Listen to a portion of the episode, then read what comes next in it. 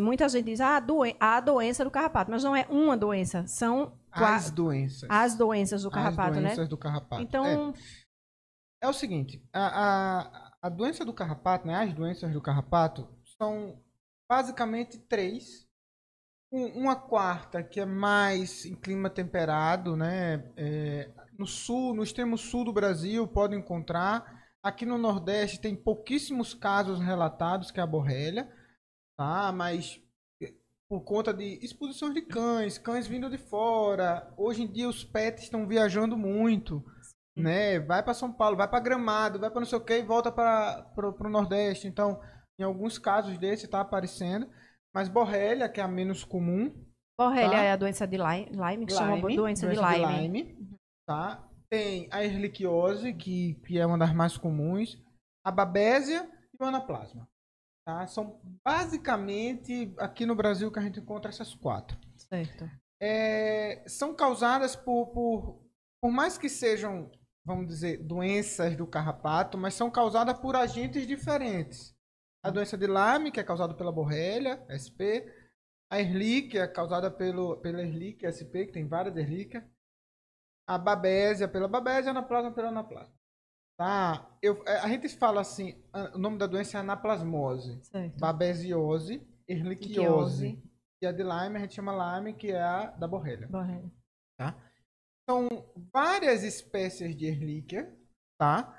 Várias espécies de babésia, várias espécies de anaplasma. Algumas parasitam cães, de determinada forma, outros parasitam vaca, é, cavalo. Então, cada um tem sua espécie de afinidade, mas pode ter contaminação cruzada. Gato também? Tá? Gato, tem gato. De gato também. Então, acho interessante. Tá? Vamos falar um pouquinho sobre cada uma delas. Assim. É, tem muitas diferenças entre... Tem... O termo de sinal clínico são todos muito parecidos. Tá? Começa com inapetência, febre, tá? E tristeza, porque a doen as doenças do carrapato, o nome popular dela também, o mais popular de todas, é tristeza parasitária. É mesmo, eu nunca ouvi é, essa... essa... É, a tristeza parasitária é porque é mais empregada na parte de grandes, mas é para englobar ah, tá. todas elas. Mas a tristeza parasitária, o nome é tristeza justamente porque a primeira coisa que você percebe com o cachorro é que o cachorro está triste. E ele tá triste porque geralmente tem anemia envolvida, entendeu? Então, é uma das primeiras coisas. Pelos sinais clínicos e pela os exames do, vamos dizer, os, as referências do hemograma, né, não tem como determinar com exatidão quais das hemoparasitoses é que tá acometendo. Certo. Tem como a gente suspeitar sim, a gente olha o hemograma e vê é, anemia, É, trombocitopenia, que é plaqueta baixa. Aí a gente tem que tomar cuidado com algumas raças que já tem trombocitopenia normalmente, né? Então, é, anemia, trombocitopenia e leucopenia. Isso é um forte indício, leucopenia aos leucócitos baixos. baixos. Isso, quando o veterinário pega, já é um forte indício de que pode haver uma hemoparasitose associada à enfermidade, né? Então, aí a gente tem que lançar mão de outros métodos de diagnóstico para poder determinar qual agente que está causando, né, a, a doença, para poder fazer o tratamento. Mas, em termos de sinais clínicos abrangentes, são muito parecidos. Lógico, a babésia a gente sabe que tem uma predisposição maior para parasitar as hemácias, né, do, do, dos cães. É, o anaplasma dos cães vai mais para a parte de plaqueta. A Ehrlichia pega mais a parte de leucócito.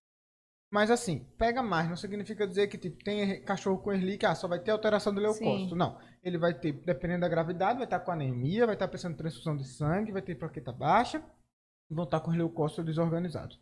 Tá? É... O termo de tratamento, né? Porque muita gente pode estar se perguntando, poxa, meu cachorro foi diagnosticado com Ehrlichia, é... mas não foi feito nenhum diagnóstico é... preciso, o veterinário não passou nenhum teste específico para hemoparasitose.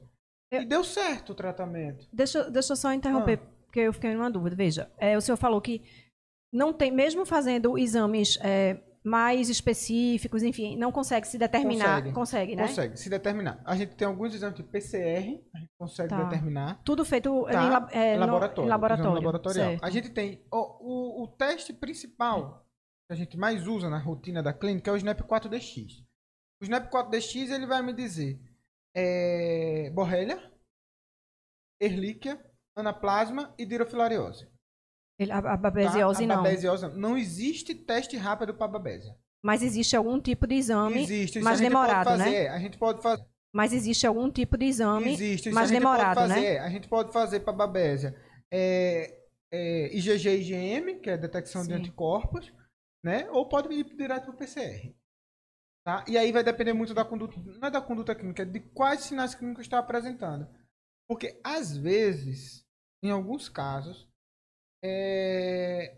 dá todos os testes negativos. E mesmo assim, o, o cão está... Tá quando... É mesmo? É, porque existe um tempo chamado janela imunológica. Sim. Existe um tempo que o corpo precisa ter para começar, porque todos esses testes são anticorpo. E o corpo precisa ter para produzir anticorpo para aquele agente. E só assim vai ser detectado. Aí, às vezes, não... e só assim ele vai ser detectado. Tipo no SNAP quatro D X, por exemplo. Sim. Então, eu já peguei caso de que fez o SNAP negativo. O hemograma estava muito sugestivo de hemoparasitose. SNAP quatro D X negativo. Eu falei com, com o tutor. Ó, oh, vamos fazer P C R? Aí o P C R não. O P C R ele acha.